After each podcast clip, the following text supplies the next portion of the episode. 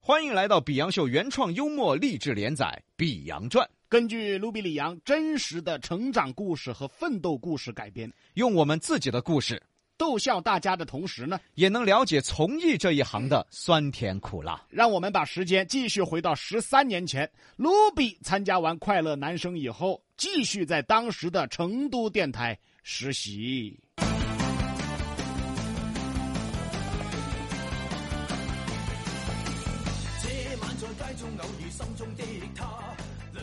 哎哎哎哎哎哎，卢比，咋咋子？晋级没有？哎呀，遭淘汰 了，那也不错噻，还是个成都五十强嘛。只能这样想了噻。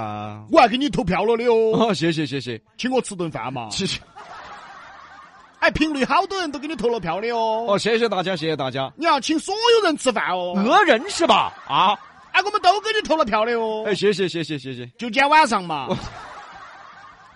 我咋觉得是落井下石呢？哎，走走走走走，卢比请客，走走走，给他庆祝一下，庆祝啥子淘汰了？庆祝五十强嘛。哎呦，走走走走走，就今天晚上。我咋觉得我被强制消费了呢？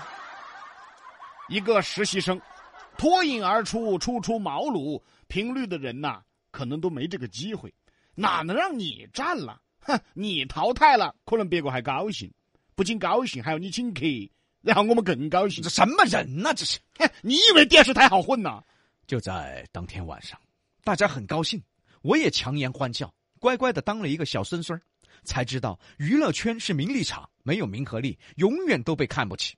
这一晚不知道喝了多少酒，不知道说了多少违心的话，也不知道赔了多少不情愿的笑脸。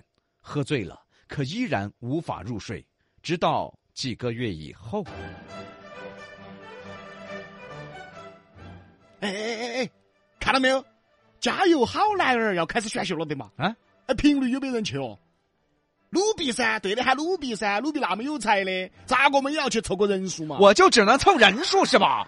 鲁比，哎哎哎，你把拖把放到，我跟你说，我还在扫地啊我。加油好男儿，你去别告一下哦。就这一句话，重新点燃了我心中的红日。经过快乐男生的淘汰，我不气馁，机会那么多，总会抓住一个。加油，好男儿！我收拾行囊，整理衣装，报名参加了。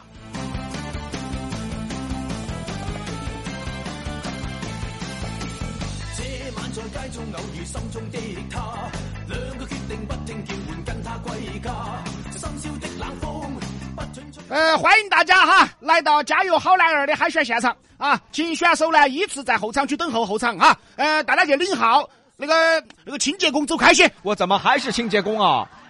我是选手。哦，选手是哦哦，领号领号领号。哎，要得要得，我看下来。好，二百五十号。呃，又是这个号。哎，兄弟兄弟兄弟，你是好多号？你二百四十九啊？哎，我二百五。你看嘛，我二百五。哎，我在你后头，我二百五。你就喜欢这个是不是？啊哎，你叫啥名字呢？哦，李易峰啊。哦，峰哥，哎，哪个学校呢？川师。哎，跟我是一个学校的嘛。你哪届呢？我比我小的嘛。哎呦，那我是你师兄哦。喊师兄，喊师兄，喊师兄，喊二百五师兄。你就是个二百五，你是。哎呀，小峰啊，我我觉得你长得好高哦，起码一米八哦。你看嘛，我刚好到你胸口儿。哎嗨，哎，我跟你说，我参加过快乐男生成都五十强哈。以我的经验，后场的时候一定要多练习一下。你练习噻，哎，你练习一下，哎，你喊你练习，不然一会儿要紧张。哎，你练一下嘛，人家咋练呢？人家呀、哎哎哎，马上到你了，你赶快练一下嘛。哎，咋走了呢你？废话，你烦不烦呢？你李易峰上台了，结果皆大欢喜晋级。那时候的我还不知道他就是现在大明星李易峰。李易峰结束了，该卢比了，导播就喊呐、二百五，二百五，哪个是二百五？哎，我是二百五，你看看，哎，到我了哇！哎，不紧张，不紧张。二百五不紧张，嗨，上台。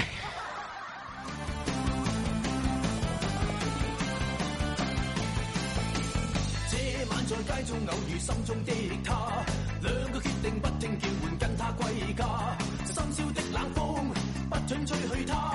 他评委老师好，我演唱一首《护花使者》，你太矮了，那我演唱一首《千千阙歌》，你太矮了，那我演唱一首《海阔天空》，你太矮了，矮不矮跟唱歌有啥关系？你看你那么矮嘛，肯定唱不上去嘛。啥子？哦？别个武大郎卖炊饼的时候，吆喝的声音还不是那么高？那你吆喝一个呢？炊饼可以。什么呀？我来唱歌的，不是来卖饼的。我唱一首《护法使者》，你太矮了， 你让啊我说脱口秀嘛？可以，什么呀？这都是哎呀！这都是真事儿。这是卢比第一次因为身高而被拒绝。我没觉得我矮啊，我小学的时候不矮的呀。废话。啊，那评委老师，我就表演一个口技嘛，我说个脱口秀嘛。卢比呢，凭借着自己播音主持科班出身的基本功，表演了一段播音主持科班的专业节目《狗打架》。叫什么专业节目啊？学完了狗打架，他又学猫打架；学完了猫打架，他又学鸡打架。评委看的是一脸的尴尬，你废话能不尴尬吗？我来唱歌的，你们不让我唱啊？ 结果可想而知啊。卢比学完鸡打架以后就被淘汰了。哎呀，卢比下台以后啊，特别难受，特别的后悔。我后悔我就不该来。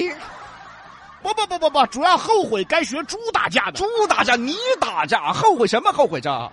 那个时候不像现在呀、那个时候的选秀虽然说奇葩也多，哎但是最后的标准都是按照偶像路线选拔的。对长得帅、身材好、个子高、才艺也好，对，不像现在，你是奇形怪状，啥子人都可以。你都可以，哎，真没赶上好时候啊。年轻的时候呢，我到处参加选秀，结果个子矮了。现在呢，是不是人的都可以火啊？结果我又老了。这就是命啊！回到频率的我，继续当实习生，面对各种杂事儿各种现实的脸庞，经历了两次失败，我似乎看清了一些。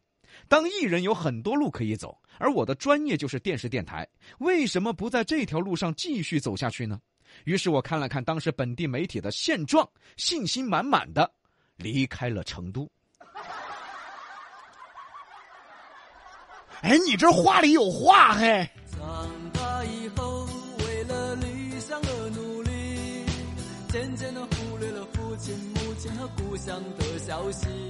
零七年，我独自来到深圳，凭借坚实的科班功底，以及在频率实习所具备的扫地、拖地、刷马桶的能力，哎，这这什么能力？我终于进入了当时火遍全国的华娱卫视。这好啊！但是别看表面光鲜啊，上班时候的我和下班时候的我其实是两个样子。上班时候的我呢，有着全国知名的大平台；下班时候的我却住在当时的关外，每天上班下班检查登记才能入关，和外地打工仔是一模一样。租不起市区的房子，只有租在关外，一所五百块钱的单间，就连上厕所都在门外。每天坐一两个小时的车，在车上整理衣装，下车以后又装作大城市人的面孔走进了办公室。下班后又和所有打工仔一样，吃着盒饭，住着关外，狭小的单间，衣柜都没有，把那一身光鲜、外表光鲜的好衣服挂在墙上，生怕褶皱了。我连熨斗都没有啊！然后换上了和打工仔一样的破衣服，守着一台电脑，让我每天工作到后半夜。就这样的日子，我过了整整一年。长大以后，为了理想而努力，渐渐的忽略了父亲、母亲和故乡的消息。在平行宇宙的另一边，十七岁的李阳在我的母校川师电影电视学院，经过了两个月的普通话发音训练，考取了他人生第一个资格证——普通话一级乙等证书。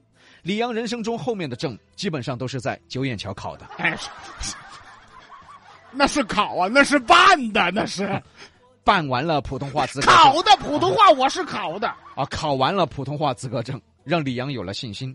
两个月的训练效果很好，刚好给他教学的老师也是个相声爱好者。两个月的时间也学习了相声的基本理论，考了证书，有了信心，从此开始自学。记得在一二年，《成都商报》有一篇报道记载了李阳当时自学的情况：绕口令、贯口、唱曲儿，说错一个字儿就给自己一巴掌，唱错一段又给自己一巴掌。李阳终于学会了贯口，记住了绕口令，可是脸越来越大了。哦，打的是吧？十七岁的他就读于一所职业中学，大家都是成绩差的废头子。得知李阳开始学相声，纷纷投来异样的眼光，甚至是歧视。好生生的成都人居然说普通话，瓜兮兮的，还学相声，相声是啥子东西哦？嘿，神戳戳的。那个时候受到了所有同学异样的眼光，甚至啊，连一些老师都抱以不理解的态度。因为当时啊，对于十七岁的职高学生来说，没人知道什么是相声，都觉得这个东西深得很。没人跟他玩了，同学疏远他了，让当时还未成年的李阳心里受到了重创。在不断的学习中，认识了一位记者。曾经那位记者对李阳说：“越让人唾弃的梦想，才有它实现的价值。”李阳在十七岁通过网络认识了全国各地的相声演员，包括后来大红大紫的何云伟，认识了成都本地的爱好者。十七岁的他和当时的搭档排了一个小节目，而面临的舞台是当时成都著名的夜场。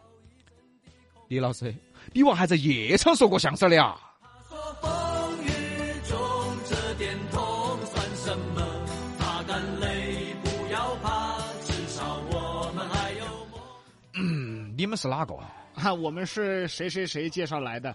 呃，我们想在这儿表演。哦，我们这儿哈，节目要求就一个字，嚯，会不会翻跟头儿、我去，不会，摔跤？不不会，那空中飞人、胸口碎大石、银枪伺候呢？你把我弄死吧！不会啊？我们说相声，哦，那你们等会儿哦，一会儿通知你们。我们就坐在场下，看着夜场里的观众搂着美女喝着酒，其实他们根本就不是来看节目的。一直到了半夜一点钟，演出结束，散场了。灰心的我呢，也准备走了。这个时候被工作人员又叫住了，哎哎，你们回来噻，上去演嘛，不是散场了，我我人都走了，我演什么？哎演不演嘛？不演就算了哈哎。演演演演演演演演演演。十七岁的李阳第一次来到这种场合，青涩的脸庞与这里的环境格格不入。在满是酒气、满是烟味的夜场，等到观众散场了，凌晨一点了，空空的剧场里登上了他人生第一次舞台。回家以后，李阳哭了，发誓这辈子再也不说相声了。说风雨中这点痛算什么？擦干泪，不要怕，至少我们还有梦。风雨中这点痛算什么？擦干泪，不要怕，至少我们还有梦。擦干泪，不要问为什么。他说风